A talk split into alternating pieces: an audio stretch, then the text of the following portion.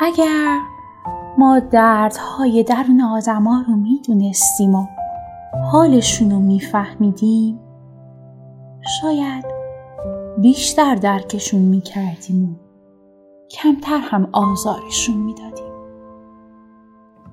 کمتر از دستشون کفری می‌شدیم و کمتر هم قضاوتشون می‌کردیم.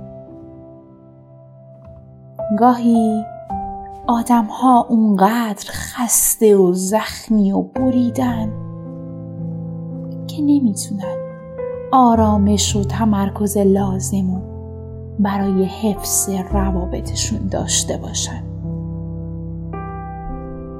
حرفاشون تیز و برنده میشه و رفتارهاشون آزار دهنده واقعا قصد و نیت بدی ندارن. آدم ها رو بیشتر درک کنیم. این بزرگترین کمکیه که از هر کسی برای خوب کردن حال دیگران برمیاد. به گفتار و رفتارهای آنیشون برچسب نزنیم. آدم های امروزی همینن دردهاشون رو انکار می‌کنن تا قوی به نظر برسن و روی پای خودشون ایستاده باشن. اما روزی هم کم میآورند.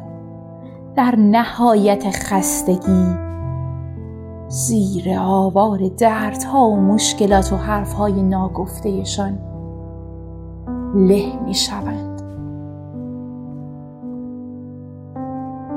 و شما نمی‌دانید که در آن لحظه با یک روح خسته و متلاشی طرفید.